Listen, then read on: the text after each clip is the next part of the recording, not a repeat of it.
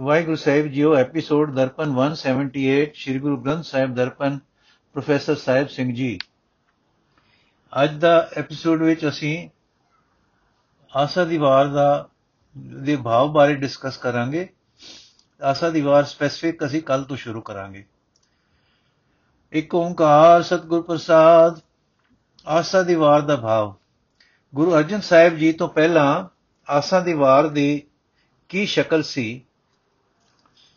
ਇਸ ਗੱਲ ਦਾ ਨਿਰਣਾ ਸ਼ਲੋਕ ਵੀ ਮਹੱਲੇ ਪਹਿਲੇ ਕੇ ਲਿਖੇ ਦੀ ਸਿਰਲੇਖ ਦੀ ਵਿਆਖਿਆ ਵਿੱਚ ਕੀਤਾ ਗਿਆ ਹੈ। ਵਾਰ ਪਹਿਲਾਂ ਕੇਵਲ ਪੌੜੀਆਂ ਦੀ ਹੀ ਸੀ। ਸੋ ਆਸਾ ਦੀ ਵਾਰ ਦਾ ਭਾਵ ਲਿਖਣ ਦਾ ਸਮਝਣ ਵੇਲੇ, ਲਿਖਣ ਜਾਂ ਸਮਝਣ ਵੇਲੇ ਹਰ ਇੱਕ ਪੌੜੀ ਦੇ ਸ਼ਲੋਕਾਂ ਦਾ ਧਿਆਨ ਰੱਖਣ ਦੀ ਲੋੜ ਨਹੀਂ ਹੈ। ਗੁਰੂ ਗ੍ਰੰਥ ਸਾਹਿਬ ਦੀ ਬਾਣੀ ਦੇ ਸ਼ਬਦ ਜਾਂ ਸ਼ਲੋਕ ਆਦਿਕ ਆਮ ਤੌਰ ਤੇ ਕਿਸੇ ਖਾਸ ਇਤਿਹਾਸਿਕ ਸਾਖੀ ਸੰਬੰਧੀ ਹਨ। ਪਰ ਉਹਨਾਂ ਦਾ ਮੁੱਖ ਭਾਵ ਹਰ ਇੱਕ ਮਨੁੱਖ ਦੇ ਜੀਵਨ ਤੇ ਘਟ ਸਕਦਾ ਹੈ। ਇਸ ਗੱਲ ਦੀ ਲੋੜ ਨਹੀਂ ਹੈ ਕਿ ਜੇ ਉਹ ਜਿਹੀ ਇਤਿਹਾਸਕ ਘਟਨਾ ਵਰਤੋਂ ਵਿੱਚ ਆਵੇ, ਤਦੋਂ ਹੀ ਕੋਈ ਸ਼ਬਦ ਜਾਂ ਸ਼ਲੋਕ ਡੁੱਕ ਸਕੇਗਾ। ਇਸੇ ਤਰ੍ਹਾਂ ਆਸਾ ਦੀ ਵਾਰ ਦੇ ਸ਼ਲੋਕਾਂ ਦਾ ਸਾਖੀ ਵਾਲਾ ਸੰਬੰਧ ਪੌੜੀਆਂ ਨਾਲ ਨਹੀਂ ਹੈ। ਕੇਵਲ ਮੁੱਖ ਭਾਵ ਦਾ ਸੰਬੰਧ ਪੌੜੀਆਂ ਦੇ ਭਾਵ ਨਾਲ ਹੈ। ਇਸ ਗੱਲ ਨੂੰ ਹੋਰ ਵਧੇਕ ਸਮਝਣ ਵਾਸਤੇ ਗੁਰੂ ਨਾਨਕ ਸਾਹਿਬ ਜੀ ਜੀ ਦੇ ਜੀਵਨ ਵਿੱਚੋਂ ਇੱਕ ਸਾਖੀ ਲੈ ਲਵੋ। ਸੰਗਲਾ ਦੀਪ ਤੋਂ ਆਉਣ ਆਉਂਦੇ ਹੋਏ ਰਸਤੇ ਵਿੱਚ ਜੈਨੀਆਂ ਦੇ ਇੱਕ ਮੱਠ ਤੇ ਗੁਰੂ ਸਾਹਿਬ ਇੱਕ ਸਰੇਵੜੇ ਨੂੰ ਮਿਲੇ, ਜਿਸ ਦਾ ਨਾਮ ਆਨੰਦੀ ਸੀ। ਇਸ ਦੇ ਨਾਲ ਧਰਮ ਵਿਚਾਰ ਦੇ ਸੰਬੰਧ ਵਿੱਚ ਗੁਰੂ ਸਾਹਿਬ ਨੇ ਹੇਠ ਲਿਖਿਆ ਸ਼ਲੋਕ ਉਚਾਰਿਆ, ਸਿਰ ਖੁਹਾਏ ਪੀਏ ਮਲਵਾਣੀ ਝੂਠਾ ਮੰਗ ਮੰਗ ਖਾਈ ਫੋਲ ਫਦੀਹਤ ਮੁਖ ਲੈਨ ਬੜਾ ਸਾ ਬਾਣੀ ਦੇਖ ਸਗਾਹੀ। ਬੇਡਾ ਵਾਂਗੀ ਸਿਰ ਖੋਹਾਇਨ। ਬਰੀ ਆਨ ਸਤ ਹੱਥ ਸੁਆਹੀ। ਇਸ ਵੇਲੇ ਇਸ ਲੋਕ ਮਾਜ ਦੀ ਵਾਰ ਦੀ 26ਵੀਂ ਪੌੜੀ ਦੇ ਨਾਲ ਦਰਜ ਹੈ। ਉਪਰਲੀ ਸਾਖੀ ਵਿੱਚ ਕਿਤੇ ਇਹ ਜ਼ਿਕਰ ਨਹੀਂ ਆਉਂਦਾ ਕਿ ਉਸ ਸਰੇਵੜੇ ਨੂੰ ਉਪਦੇਸ਼ ਕਰਨ ਵੇਲੇ ਗੁਰੂ ਨਾਨਕ ਸਾਹਿਬ ਨੇ ਇਹ ਮਾਜ ਦੀ ਵਾਰ ਵੀ ਉਚਾਰੀ ਸੀ, ਜਿਸ ਵਿੱਚ ਹੁਣ ਉਪਰਲਾ ਸ਼ਲੋਕ ਦਰਜ ਹੈ। ਸ਼ਲੋਕਾਂ ਸਮੇਤ ਇਹ ਵਾਰ ਉਸ ਸਰੇਵੜੇ ਸੰਬੰਧੀ ਹੈ ਹੋ ਨਹੀਂ ਸੀ ਸਕਦੀ, ਕਿਉਂਕਿ ਇਸ ਵਿੱਚ ਮੁਸਲਮਾਨਾਂ ਬਾਰੇ ਸ਼ਲੋਕ ਵੀ ਦਰਜ ਹਨ। ਸੋ ਮਾਜ ਦੀ ਵਾਰ ਦੇ ਮੁੱਖ ਉਪਦੇਸ਼ ਦਾ ਜ਼ਿਕਰ ਕਰਨ ਵਾਲੇ ਇਹਨਾਂ ਸ਼ਲੋਕਾਂ ਦੀਆਂ ਸਾਖੀਆਂ ਦਾ ਹਵਾਲਾ ਦੇਣਾ ਜਾਂ ਇਉਂ ਆਖਣਾ ਕਿ ਮਾਜ ਦੀ ਵਾਰ ਵਿੱਚ ਗੁਰੂ ਨਾਨਕ ਸਾਹਿਬ ਨੇ ਸ੍ਰੇਵੜਿਆਂ ਨੂੰ ਤੇ ਮੁਸਲਮਾਨਾਂ ਨੂੰ ਅਮੁਕਾ ਉਪਦੇਸ਼ ਕੀਤਾ ਗਲਤ ਹੈ। ਮਾਜ ਦੀ ਵਾਰ ਕੇਵਲ ਪੌੜੀਆਂ ਹਨ, ਇਸ ਵਾਸਤੇ ਵਾਰ ਦਾ ਮੁੱਖ ਭਾਵ ਕੇਵਲ ਪੌੜੀਆਂ ਦਾ ਹੀ ਮੁੱਖ ਭਾਵ ਹੋ ਸਕਦਾ ਹੈ। ਇਸੇ ਤਰ੍ਹਾਂ ਆਸਾ ਦੀ ਵਾਰ ਦੇ ਮੁੱਖ ਉਪਦੇਸ਼ ਦਾ ਵਰਣਨ ਕਰਨ ਵੇਲੇ ਇਹ ਆਖਣਾ ਅਸੁੱਧ ਹੈ ਕਿ ਗੁਰੂ ਨਾਨਕ ਸਾਹਿਬ ਨੇ ਆਸਾ ਦੀ ਵਾਰ ਦੀ ਰਾਹੀਂ ਰਾਸਾਂ ਸੰਬੰਧੀ, ਮੁਸਲਮਾਨਾਂ ਦੇ ਮੁਰਦੇ ਦੱਬਣ ਸੰਬੰਧੀ, ਜਨੇਊ ਸੰਬੰਧੀ, ਗਊ ਦੇ ਗੋਬਰ ਦਾ ਪੋਚਾ ਫੇਰਨ ਸੰਬੰਧੀ ਹਉਮੈ ਸੰਬੰਧੀ, ਇਸਤਰੀ ਜਾਤੀ ਸੰਬੰਧੀ ਜਾਂ ਹੋਰ ਸ਼ਲੋਕਾਂ ਦੇ ਕਿਸੇ ਮਜਮੂਨ ਸੰਬੰਧੀ ਉਪਦੇਸ਼ ਕੀਤਾ ਹੈ। ਸ਼ਲੋਕਾਂ ਦੇ ਵੱਖੇ, ਵੱਖੋ ਵੱਖਰੇ ਮਜਮੂਨ ਦੀ ਹੀ ਦੱਸ ਰਹੇ ਹਨ ਕਿ ਇਹ ਸਭ ਵੱਖੋ ਵੱਖਰੇ ਸਮੇਂ ਲੋੜ ਉਚਾਰੇ, ਸਮੇਂ ਲੋੜ, ਵੱਖੋ ਵੱਖਰੇ ਸਮੇਂ ਲੋੜ ਉਚਾਰੇ ਗਏ ਹਨ।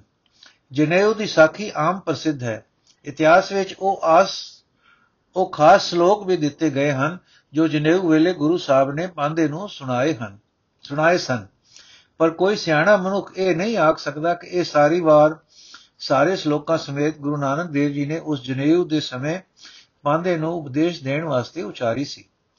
ਜਨੇਊ ਦੇ ਸ਼ਲੋਕਾਂ ਦੀ ਸਾਖੀ ਦਾ ਆਸਾ ਦੀ ਵਾਰ ਦੀ 15ਵੀਂ ਪੌੜੀ ਦੇ ਮਜਮੂਨ ਨਾਲ ਕੋਈ ਸੰਬੰਧ ਨਹੀਂ ਹੈ। ਇਹੀ ਹਾਲ ਸਾਰੇ ਸ਼ਲੋਕਾਂ ਦਾ ਹੈ। ਇਹਨਾਂ ਸ਼ਲੋਕਾਂ ਦੀ ਕੇਵਲ ਉਹੀ ਸਿੱਖਿਆ ਜੋ ਸਾਂਝੀ ਸਗਲ ਜਹਾਨੇ ਹੈ ਤੇ ਇਹਨਾਂ ਪੌੜੀਆਂ ਦੇ ਭਾਵ ਨਾਲ ਰਲਦੀ ਹੈ। ਆਸਾ ਦੀ ਵਾਰ ਦੇ ਮੁੱਖ ਉਪਦੇਸ਼ ਵਿੱਚ ਲਈ ਜਾਣੀ ਹੈ। ਦੂਜੇ ਅੱਖਰਾਂ ਵਿੱਚ ਇਉਂ ਆਖ ਲਵੋ ਕਿ ਆਸਾ ਦੀ ਵਾਰ ਦਾ ਮੁੱਖ ਭਾਵ ਕੇਵਲ ਪੌੜੀਆਂ ਦਾ ਹੀ ਮੁੱਖ ਭਾਵ ਹੈ। ਸੋ ਜੇ ਸੱਜਣ ਹੁਣ ਤੱਕ ਜੋ ਸੱਜਣ ਹੁਣ ਤੱਕ ਸ਼ਿਕਾਇਤ ਕਰਿਆ ਕਰਦੇ ਸਨ ਕਿ ਆਸਾ ਦੀ ਵਾਰ ਦੇ ਸਾਰੇ ਮਜਮੂਨ ਦੀ ਇੱਕ ਲੜੀ ਨਹੀਂ ਬਣਦੀ ਉਹਨਾਂ ਦੀ ਸੇਵਾ ਵਿੱਚ ਪ੍ਰਾਰਥਨਾ ਹੈ ਕਿ ਸ਼ਲੋਕਾਂ ਤੋਂ ਬਿਨਾ ਰਤਾ ਗੋ ਨਾਲ ਮੂਲ ਮੂਲ ਆਸਾ ਦੀ ਵਾਰ ਅਰਥਾਤ ਕੇਵਲ ਪੌੜੀਆਂ ਦਾ ਪਾਠ ਕਰਨ ਅਤੇ ਵੇਖ ਲੈਣ ਕਿ ਸਾਰੀਆਂ ਪੌੜੀਆਂ ਕਿਉਂ, ਕਿਵੇਂ ਇੱਕੋ ਹੀ ਸੁੰਦਰ ਮਜਬੂਨ ਵਿੱਚ ਪਰੋਤੀਆਂ ਗਈਆਂ ਹਨ। ਬਾਕੀ ਰਹੇ ਸ਼ਲੋਕ ਉਹਨਾਂ ਦੀਆਂ ਵੀ ਸਾਖੀਆਂ ਨੂੰ ਛੱਡ ਕੇ ਜੇ ਸੱਜਣ ਜਨ ਸਾਂਝੇ ਉਪਦੇਸ਼ ਮੁਖ ਭਾਵ ਨੂੰ ਰਤਾ ਵਿਚਾਰ ਨਾਲ ਸੋਚਣਗੇ ਤਾਂ ਪ੍ਰਤੱਖ ਪ੍ਰਗਟ ਹੋ ਜਾਵੇਗਾ ਕਿ ਹਰ ਇੱਕ ਸ਼ਲੋਕ ਜਿਸ ਪੌੜੀ ਦੇ ਨਾਲ ਦਰਜ ਹੈ, ਉਸ ਦਾ ਮੁਖ ਭਾਵ ਪੌੜੀ ਨਾਲ ਮਿਲਦਾ ਹੈ। ਕਈ ਇਤਿਹਾਸਕਾਰ ਲਿਖ ਗਏ ਹਨ ਕਿ ਆਸਾ ਦੀ ਵਾਰ ਦੀਆਂ ਪਹਿਲੀਆਂ 9 ਪੌੜੀਆਂ ਸ਼ਲੋਕਾਂ ਸਮੇਤ ਪਾਕ ਪਟਨ ਵਿੱਚ ਸ਼ੇਖ ਬ੍ਰਹਮ ਪਾਸ ਉਚਾਰੀਆਂ ਸਨ ਤੇ ਬਾਕੀ 15 ਕਿਸੇ ਹੋਰ ਥਾਂ। ਇਹ ਖਿਆਲ ਉੱਕਾ ਹੀ ਗਲਤ ਹੈ। ਸਾਰੀ ਵਾਰ ਦਾ ਇੱਕੋ ਹੀ ਮਜਮੂਨ ਹੈ, ਜਿੱਥੇ ਵੀ ਉਚਾਰੀ ਹੈ, ਸਾਰੀ ਇਕੱਠੀ ਹੀ ਉਚਾਰੀ ਹੈ। ਨਾ, ਪੌੜੀ ਵਾਰ ਭਾਵ। ਪਹਿਲੀ ਪੌੜੀ, ਕੁਦਰਤ ਸਾਜ ਕੇ ਇਸ ਵਿੱਚ ਆਪ ਹੀ ਬੈਠਾ ਪ੍ਰਭੂ ਜਗਤ ਤਮਾਸ਼ਾ ਵੇਖ ਰਿਹਾ ਹੈ। ਦੂਜੀ ਪੌੜੀ, ਜਲ, ਜਗਤ ਵਿੱਚ ਪ੍ਰਭੂ ਨੇ ਜੀਵ ਨੂੰ ਗਲਿਆ ਹੈ ਕਿ ਇਹ ਸਭ, ਇਹ ਸੱਚ ਨੂੰ ਗ੍ਰਹਿਣ ਕਰੇ। ਨਾਮ ਸਿਮਰਨ ਮਨੁੱਖ ਦੇ ਜੀਵਨ ਦਾ ਮਨੋਰਥ ਹੈ। ਹਰ ਇੱਕ ਜੀਵ ਨੂੰ ਆਪਣੇ, ਆਪੋ ਆਪਣੇ ਕੀਤੇ ਕਰਮਾਂ ਦਾ ਲੇਖਾ ਨਿਬੜਨਾ ਪੈਂਦਾ ਹੈ। ਤੀਜੀ ਪੌੜੀ ਜੋ ਜੀਵ ਸਿਰਫ ਭੋਗਾਂ ਵਿੱਚ ਹੀ ਜੀਵਨ ਬਿਤਾ ਜਾਂਦੇ ਹਨ, ਉਹਨਾਂ ਦਾ ਜੀਵਨ ਵਿਅਰਥ ਜਾਂਦਾ ਹੈ। ਚੌਥੀ ਪੌੜੀ, ਜਿਸ ਮਨੁੱਖ ਉਤੇ ਪ੍ਰਭੂ ਮੇਰ ਕਰੇ ਉਸ ਨੂੰ ਗੁਰੂ ਮਿਲਾਉਂਦਾ ਹੈ ਉਸ ਨੂੰ ਜਨਮ ਮਰਨ ਦੇ ਗੇੜ ਵਿੱਚੋਂ ਕੱਢ ਲੈਂਦਾ ਹੈ, ਕਿਉਂਕਿ ਉਹ ਜੀਵ ਹਉਮੈ ਤਿਆਗ ਕੇ ਨਾਮ ਜਪਦਾ ਹੈ। ਪੰਜਵੀਂ ਪੌੜੀ, ਪ੍ਰਭੂ ਦਾ ਨਾਮ ਹੀ ਦੁੱਖਾਂ ਨਰਕਾਂ ਤੋਂ ਬਚਾਉਂਦਾ ਹੈ, ਜੇ ਜੀਵ ਆਪਣਾ ਭਲਾ ਲੋਚ, ਲੋੜਦਾ ਹੈ ਤਾਂ ਇਸ ਨੂੰ ਇਹੀ ਭਲੀ ਕਮਾਈ ਕਰਨੀ ਚਾਹੀਦੀ ਹੈ। ਜਗਤ ਵਿੱਚ ਸਦਾ ਨਹੀਂ ਬੈਠਾ ਰਹਿਣਾ। ਛੇਵੀਂ ਪੌੜੀ। ਪਰ ਇਸ ਨਿਸ਼ਚੇ ਇਹ ਨਿਸ਼ਚੇ ਜਾਣੋ ਕਿ ਨਾਮ ਦੀ ਦਾਤ ਗੁਰੂ ਤੋਂ ਬਿਨਾ ਕਿਸੇ ਹੋਰ ਥਾਂ ਤੇ ਨਹੀਂ ਮਿਲਦੀ। ਗੁਰੂ ਵਿੱਚ ਹੀ ਨਿਰੰਕਾਰ ਨੇ ਆਪਣਾ ਆਪ ਪ੍ਰਗਟ ਕੀਤਾ ਹੈ। ਸਤਵੀਂ ਪੌੜੀ। ਨਾਮ ਉਹੀ ਮਨੁੱਖ ਸਿਮਰ ਸਕਦਾ ਹੈ ਜੋ ਸੰਤੋਖੀ ਹੈ ਤੇ ਮੰਦੇ ਪਾਸੇ ਪੈਰ ਨਹੀਂ ਧਰਦਾ, ਜੋ ਦੁਨੀਆ ਦੇ ਬੰਧਨਾਂ ਵਿੱਚ ਨਹੀਂ ਫਸਦਾ ਤੇ ਚਸਕਿਆਂ ਤੋਂ ਬਚਿਆ ਰਹਿੰਦਾ ਹੈ। 8ਵੀਂ ਪੌੜੀ। ਜਿਸ ਮਨੁੱਖ ਉਤੇ ਪ੍ਰਭੂ ਦੀ ਮਿਹਰ ਹੁੰਦੀ ਹੈ ਉਸ ਦੇ ਹਿਰਦੇ ਵਿੱਚ ਨਾਮ ਵਸਦਾ ਹੈ। ਪਰ ਆਪਣੇ ਹੀ ਮਨ ਦੇ ਪਿੱਛੇ ਤੁਰਨ ਵਾਲੇ ਮੂਰਖ ਬੰਦੇ ਜੀਵਨ ਅਜਾਈ ਗਵਾਉਂਦੇ ਹਨ। ਨੌਵੀਂ ਪੌੜੀ।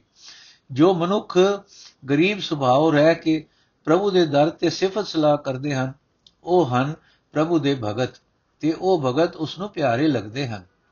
ਨੰਬਰ 10 ਤਾਂ ਤੇ ਜੋ ਗੁਰਮੁਖਾਂ ਦੇ ਚਰਨਾਂ ਦੀ ਧੂੜ, ਮਿਲੇ ਉਹ ਆਪਣੇ ਮੱਥੇ ਉੱਤੇ ਲਾਈਏ, ਭਾਵ ਗੁਰਮੁਖਾਂ ਦੇ ਦਰ ਤੇ ਨਿਮਰਤਾ ਭਾਵ ਨਾਲ ਆਵੀਏ।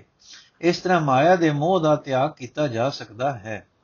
11ਵੀਂ ਨੰਬਰ ਪੌੜੀ। ਫਿਰ ਵੀ ਨਿਰਾ ਕਿਸੇ ਆਪਣੇ ਉਦਮ ਦੀ ਟੇਕ ਰੱਖਣਾ ਭੁੱਲ ਹੈ। ਦੁਰੋਂ ਜਿਨ੍ਹਾਂ ਉੱਤੇ ਮੇਰ ਹੈ, ਉਹੀ ਨਾਮ ਸਿਮਰਦੇ ਹਨ। ਹਰ ਵੇਲੇ ਬਖਸ਼ਿਸ਼ ਦੀ ਆਸ ਰੱਖੋ। 12ਵੀਂ ਪੌੜੀ। ਪ੍ਰਭੂ ਦੀ ਹਜ਼ੂਰੀ ਵਿੱਚ ਪੜੋ ਪੜੇ ਅਨਪੜੇ ਦੀ ਵਿਚਾਰ ਨਹੀਂ। ਹਰ ਇੱਕ ਦੀ ਆਪੋ ਆਪਣੀ ਕਮਾਈ ਉੱਤੇ ਨਿਵੇੜਾ ਹੁੰਦਾ ਹੈ। ਜੋ ਵੀ ਮਨੁੱਖ ਮੂੰਹ ਜੋਰ ਹੈ, ਉਹ ਅੰਤ ਦੁਖੀ ਹੁੰਦਾ ਹੈ। 13ਵੀਂ ਪੌੜੀ। ਇਸ ਜਗਤ ਨੂੰ ਇੱਕ ਸਮੁੰਦਰ ਸਮਾਨ ਜਾਣੋ, ਜਿਸ ਵਿੱਚ ਵਿਕਾਰਾਂ ਦੀਆਂ ਲਹਿਰਾਂ ਉੱਠ ਰਹੀਆਂ ਹਨ। ਇਸ ਵਿੱਚੋਂ ਪਾਰ ਲੰਘਣ ਲਈ ਗੁਰੂ ਮਾਨੋ ਜਹਾਜ਼ ਹੈ, ਪਰ ਇਹ ਸਮਝ ਕਿਸੇ ਵਿਰਲੇ ਨੂੰ ਆਉਂਦੀ ਹੈ, ਜਿਸ ਉੱਤੇ ਮਾਲਕ ਦੀ ਮਿਹਰ ਹੋਵੇ। 14ਵੀਂ ਪੌੜੀ। ਰੂਪ ਭਾਵ ਦਿਖਾਵਾ ਨਾਲ ਨਹੀਂ ਨਿਭਦਾ। ਚੰਗੀ ਮੰਦੀ ਕਮਾਈ ਹੀ ਨਾਲ ਜਾਂਦੀ ਹੈ।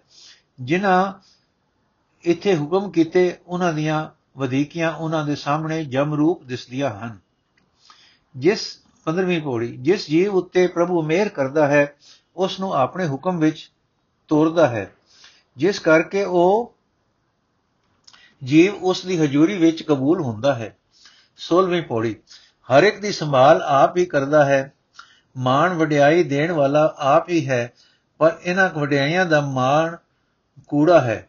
ਉਹ ਕਦੇ ਬਾਦਸ਼ਾਹ ਨੂੰ ਵੀ ਭਿਖਾਰੀ ਬਣਾ ਕੇ ਦਰ-ਦਰ ਬੁਲਾਉਂਦਾ ਹੈ।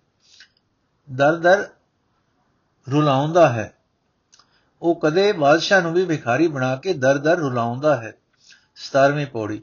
ਸੋਹਣੇ ਘੋੜੇ, ਮਹਿਲ, ਮਾੜੀਆਂ ਹਕੂਮਤ, ਇਹਨਾਂ ਵਿੱਚ ਮਸਤ ਹੋ ਕੇ ਮੌਤ ਨੂੰ ਬੁਲਾ ਦੇਣਾ ਭੁੱਲ ਹੈ। ਉਮਰ ਅਜਾਈ ਚਲੀ ਜਾਂਦੀ ਹੈ। 18ਵੀਂ ਪੌੜੀ। ਅਸਲ ਵਡਿਆਈਆਂ ਹਨ ਉੱਚੇ ਆਤਮਕ ਗੁਣ ਜੋ ਗੁਰੂ ਪਾਸੋਂ ਹੀ ਮਿਲ ਸਕਦੇ ਹਨ। ਜਿਸ ਉੱਤੇ ਪ੍ਰਭੂ ਮਿਹਰ ਕਰਦਾ ਹੈ ਉਸ ਨੂੰ ਗੁਰੂ ਬੁਲਾ, ਮਿਲਾਉਂਦਾ ਹੈ। ਗੁਰੂ ਮਿਲਿਆ ਔਗਣ ਦੂਰ ਹੁੰਦੇ ਹਨ ਤੇ ਗੁਣ ਪ੍ਰਗਟਦੇ ਹਨ। 19ਵੀਂ ਪੌੜੀ। ਹਰ ਇੱਕ ਜੀਵ ਆਪਣਤ ਵਿੱਚ ਫਸਿਆ ਪਿਆ ਹੈ, ਪਰ ਇਸ ਜਗਤ ਦੀ ਖਾਤਰ ਮਾਣ ਕਰਨਾ ਭੁੱਲ ਹੈ, ਕਿਉਂਕਿ ਇਹ ਨਾਲ ਨਹੀਂ ਨਿਭਣਾ। ਵੀ ਪੌੜੀ ਨੰਬਰ 20 ਇਸ ਜੀਵ ਨੂੰ ਗਿਣੇ ਮੱਥੇ ਦਿਨ ਮਿਲੇ ਹਨ। ਜੀਵ ਨੂੰ ਚਾਹੀਦਾ ਹੈ ਕਿ ਪ੍ਰਭੂ ਦਾ ਸਿਮਰਨ ਕਰਕੇ ਆਪਣਾ ਜੀਵਨ ਸੰਵਾਰੇ।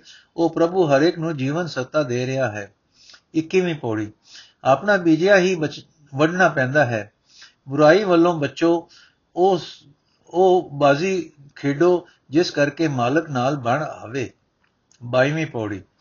ਜੋ ਮਨੁੱਖ ਚਾਕਰ ਬਣਦਾ ਹੈ ਤੇ ਰਜ਼ਾ ਵਿੱਚ ਤੁਰਦਾ ਹੈ, ਉਹ ਮਾਣ ਪਾਉਂਦਾ ਹੈ। ਮਾਲਕ ਨਾਲ ਸ਼ਰੀਕਾਂ ਕੀਤਿਆਂ, ਸ਼ਰੀਕਾ ਕੀਤਿਆਂ ਸ਼ਰਮਿੰਦਗੀ ਮਿਲਦੀ ਹੈ। 23ਵੀਂ ਪੌੜੀ, ਪੈਦਾ ਕਰਨ ਵਾਲਾ ਤੇ ਮਾਰਨ ਵਾਲਾ ਪ੍ਰਭੂ ਆਪ ਹੀ ਹੈ। ਕਿਸੇ ਨੂੰ ਸੁਖ ਤੇ ਕਿਸੇ ਨੂੰ ਦੁੱਖ ਆਪ ਹੀ ਦੇਣਹਾਰ ਹੈ। ਉਹ ਹੀ ਹਰ ਇੱਕ ਦੀ ਸੰਭਾਲ ਕਰਨ ਵਾਲਾ ਹੈ। 24ਵੀਂ ਪੌੜੀ, ਸਿਰਜਣਹਾਰ ਆਪ ਹੀ ਰਿਜ਼ਕ ਦੇਣ ਦੇ ਸਮਰੱਥ ਹੈ। ਉਸ ਤੋਂ ਬਿਨਾ ਜੀਵ ਦਾ ਹੋਰ ਕੋਈ ਆਸਰਾ ਨਹੀਂ ਹੈ। ਸਮੁੱਚਾ ਭਾਵ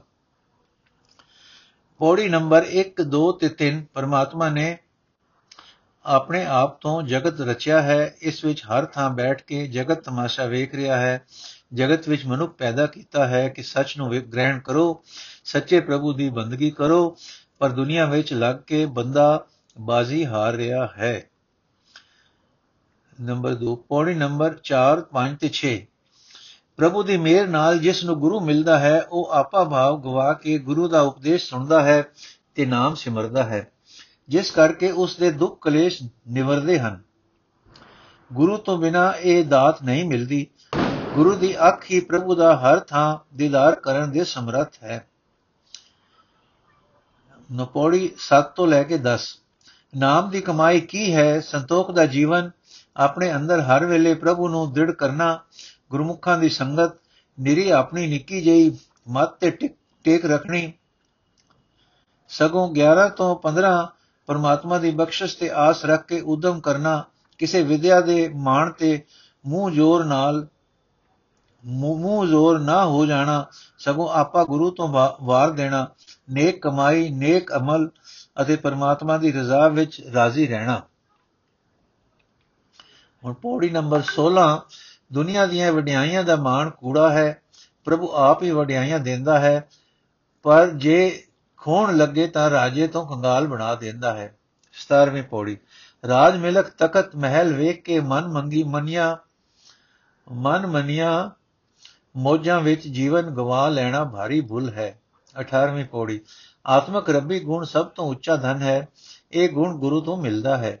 19ਵੀਂ ਪੌੜੀ ਮਮਤਾ ਵਿੱਚ ਫਸ ਕੇ ਕਿਸੇ ਅਹੰਕਾਰ ਵਿੱਚ ਆ ਕੇ ਮੰਦੇ ਪਾਸੇ ਨਾ ਤੁਰੀਏ, ਕਿਸੇ ਦਾ ਦਿਲ ਨਾ ਦੁਖਾਈਏ।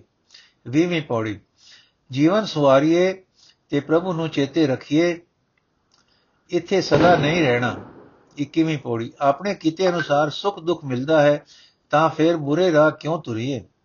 ਦੁਨੀਆ ਦੇ ਕੂੜੇ ਮਾਣ ਤੇ ਮਾਲਕ ਨਾਲ ਸ਼ਰੀਕਾ ਕੀਤਿਆਂ ਸ਼ਰਮਿੰਦਗੀ ਮਿਲਦੀ ਹੈ। 23ਵੀਂ ਪੌੜੀ। 22ਵੀਂ 22ਵੀਂ ਪੌੜੀ ਦੁਨੀਆ ਤੇ, ਦੇ ਕੂੜੇ ਮਾਣ ਤੇ ਮਾਲਕ ਨਾਲ ਸ਼ਰੀਕਾ ਕੀਤਿਆਂ ਸ਼ਰਮਿੰਦਗੀ ਮਿਲਦੀ ਹੈ। 23ਵੀਂ ਪੌੜੀ, ਕਿਸੇ ਨੂੰ ਸੁਖ ਤੇ ਕਿਸੇ ਨੂੰ ਦੁੱਖ ਪ੍ਰਭੂ ਆਪ ਹੀ ਦੇ ਰਿਹਾ ਹੈ। 24ਵੀਂ ਪੌੜੀ, ਪਰਮਾਤਮਾ ਆਪ ਹੀ ਰਾਜ਼ਕ ਹੈ, ਉਸ ਤੋਂ ਬਿਨਾ ਜੀਵ ਦਾ ਹੋਰ ਕੋਈ ਆਸਰਾ ਨਹੀਂ ਹੈ। ਮੁੱਖ ਭਾਵ, ਕਰਤਾਰ ਨੇ ਜੀਵ ਨੂੰ ਸੱਚ ਗ੍ਰਹਿਣ ਕਰਨ ਲਈ, ਨਾਮ ਸਿਮਰਨ ਲਈ ਪੈਦਾ ਕੀਤਾ ਹੈ, ਪਰ ਇਹ ਮਾਇਕ ਭੋਗਾਂ ਵਿੱਚ ਰੁੱਝ ਕੇ ਜੀਵਨ ਵਿਅਰਥ ਗਵਾ ਲੈਂਦਾ ਹੈ। ਜਿਸ ਉੱਤੇ ਪ੍ਰਭੂ ਮਿਹਰ ਕਰੇ ਉਸ ਨੂੰ ਗੁਰੂ ਮਿਲਾਉਂਦਾ ਹੈ। ਗੁਰੂ ਤੋਂ ਹੀ ਨਾਮ ਪ੍ਰਾਪਤ ਹੁੰਦਾ ਹੈ। ਜਿਸ ਦੀ ਬਰਕਤ ਨਾਲ ਉਸ ਦਾ ਜੀਵਨ ਉੱਚਾ ਹੋ ਜਾਂਦਾ ਹੈ। ਉਸ ਨੂੰ ਸਮਝ ਆ ਜਾਂਦੀ ਹੈ ਕਿ ਦੁਨੀਆ ਦੀਆਂ ਵਡਿਆਈਆਂ ਦਾ ਮਾਣ ਕੂੜਾ ਹੈ।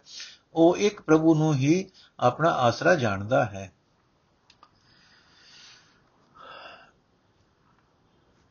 ਬਣਤਰ। ਇਸ ਵਾਰ ਦੀਆਂ 24 ਪੌੜੀਆਂ ਹਨ। ਤੇ ਇਹਨਾਂ ਨਾਲ 59 59 ਸ਼ਲੋਕ ਹਨ। ਵੇਰਵਾ ਇਉਂ ਹੈ, ਸ਼ਲੋਕ ਮਹੱਲਾ ਪਹਿਲਾ ਦੇ 44 ਸ਼ਲੋਕ ਸ਼ਲੋਕ ਮਹੱਲਾ ਦੂਜਾ ਦੇ 15 ਪੌੜੀ ਨੰਬਰ 1 2 11 12 15 ਤੇ 18 ਤੇ 22 ਨੂੰ ਛੱਡ ਕੇ ਬਾਕੀ 17 ਪੌੜੀਆਂ ਨਾਲ ਦੋ ਦੋ ਸ਼ਲੋਕ ਹਨ, ਜੋੜ 34 ਪੌੜੀ ਨੰਬਰ 1 2 11 ਤੇ 18 ਨਾਲ ਤਿੰਨ ਤਿੰਨ ਸ਼ਲੋਕ ਹਨ, ਜੋੜ 12 ਪੌੜੀ ਨੰਬਰ 12 ਅਤੇ 15 ਨਾਲ 4-4 ਸ਼ਲੋਕ ਹਨ, ਜੋੜ 8 ਪੌੜੀ ਨੰਬਰ 22 ਨਾਲ 5 ਸ਼ਲੋਕ ਹਨ। ਕੁੱਲ ਜੋੜ 34 12 8 5 59 59 ਪੌੜੀ ਨੰਬਰ 21 22 23 ਨਾਲ ਗੁਰੂ ਨਾਨਕ ਸਾਹਿਬ ਦਾ ਕੋਈ ਵੀ ਸ਼ਲੋਕ ਨਹੀਂ ਹੈ। ਪੌੜੀ ਨੰਬਰ 7 ਅਤੇ 24 ਨਾਲ ਇੱਕ ਇੱਕ ਸ਼ਲੋਕ। ਪੌੜੀ ਨੰਬਰ 11 ਤੇ ਅਤੇ 18 ਨਾਲ ਗੁਰੂ ਨਾਨਕ ਦੇਵ ਜੀ ਦੇ ਤਿੰਨ ਤਿੰਨ ਸ਼ਲੋਕ ਅਤੇ ਪੌੜੀ ਨੰਬਰ 15 ਨਾਲ ਗੁਰੂ ਨਾਨਕ ਸਾਹਿਬ ਦੇ ਚਾਰ ਸ਼ਲੋਕ ਹਨ। ਕਵਿਤਾ ਦੀ ਦ੍ਰਿਸ਼ਟੀਕੋਣ ਤੋਂ ਪੌੜੀਆਂ ਦੀ ਬਣਾਵਟ ਵੱਲ ਦੇਖੋ। ਪੌੜੀ ਨੰਬਰ 18 22 ਤੇ 23 ਨੂੰ ਛੱਡ ਕੇ ਬਾਕੀ ਸਭ ਬਣਾਵਟ ਇੱਕੋ ਜਿਹੀ ਹੈ। ਤੁਕਾਂ ਦੀ ਗਿਣਤੀ ਵੀ ਇੱਕ ਸਮਾਨ ਹੈ। ਜੇ ਗੁਰੂ ਨਾਨਕ ਦੇਵ ਜੀ ਨੇ ਵਾਰ ਉਚਾਰਨ ਵੇਲੇ ਸ਼ਲੋਕ ਵੀ ਨਾਲੋਂ ਨਾਲ ਹੀ ਉਚਾਰੇ ਹੁੰਦੇ ਤੇ ਆਪ ਹੀ ਇਹਨਾਂ ਪੌੜੀਆਂ ਨਾਲ ਦਰਜ ਕੀਤੇ ਹੁੰਦੇ, ਤਾਂ ਇਹ ਨਹੀਂ ਸੀ ਹੋ ਸਕਦਾ ਕਿ ਕੁਝ ਪੌੜੀਆਂ ਸ਼ਲੋਕਾਂ ਤੋਂ ਉੱਕਾ ਹੀ ਸਖਣੀਆਂ ਰਹਿਣ ਦਿੰਦੇ। ਫਿਰ ਸ਼ਲੋਕਾਂ ਦੇ ਮਜਮੂਨ ਵੱਲ ਤੱਕੋ ਸਾਫ਼ ਦਿਸਦਾ ਹੈ ਕਿ ਵੱਖੋ ਵੱਖ ਸਮੇਂ ਦੇ ਹਨ। ਜਨੇਊ, ਸੂਤਕ, ਮੁਰਦੇ, ਦਬਣੇ ਚੌਕੇ ਦੇ ਸੋਚ, ਰਾਸਾਂ ਆਦਿ। ਸੋ ਇਹ ਵਿਚਾਰਾਂ ਸਾਫ਼ ਪ੍ਰਗਟ ਕਰਦੀਆਂ ਹਨ ਕਿ ਵਾਰ ਸਿਰਫ ਪੌੜੀਆਂ ਦੀ ਹੀ ਸੀ। ਗੁਰੂ ਨਾਨਕ ਦੇਵ ਜੀ ਦੇ ਸਮੇਂ ਤੋਂ ਲੈ ਕੇ ਗੁਰੂ ਰਾਮਦਾਸ ਜੀ ਦੇ ਸਮੇਂ ਤੱਕ ਇੱਕ ਇਸੇ ਹੀ ਸ਼ਕਲ ਵਿੱਚ ਰਹੀ। ਸ਼ਲੋਕ ਗੁਰੂ ਅਰਜਨ ਦੇਵ ਜੀ ਨੇ ਦਰਜ ਕੀਤੇ ਹਨ। ਹੁਣ ਕੱਲ ਆਸਾ ਦੀ ਵਾਰ ਅਸੀਂ ਪੜਨਾ ਸ਼ੁਰੂ ਕਰਾਂਗੇ ਜੀ। ਵਾਹਿਗੁਰੂ ਜੀ ਕਾ ਖਾਲਸਾ, ਵਾਹਿਗੁਰੂ ਜੀ ਕੀ ਫਤਿਹ। ਅੱਜ ਦਾ ਐਪੀਸੋਡ ਇੱਥੇ ਸਮਾਪਤ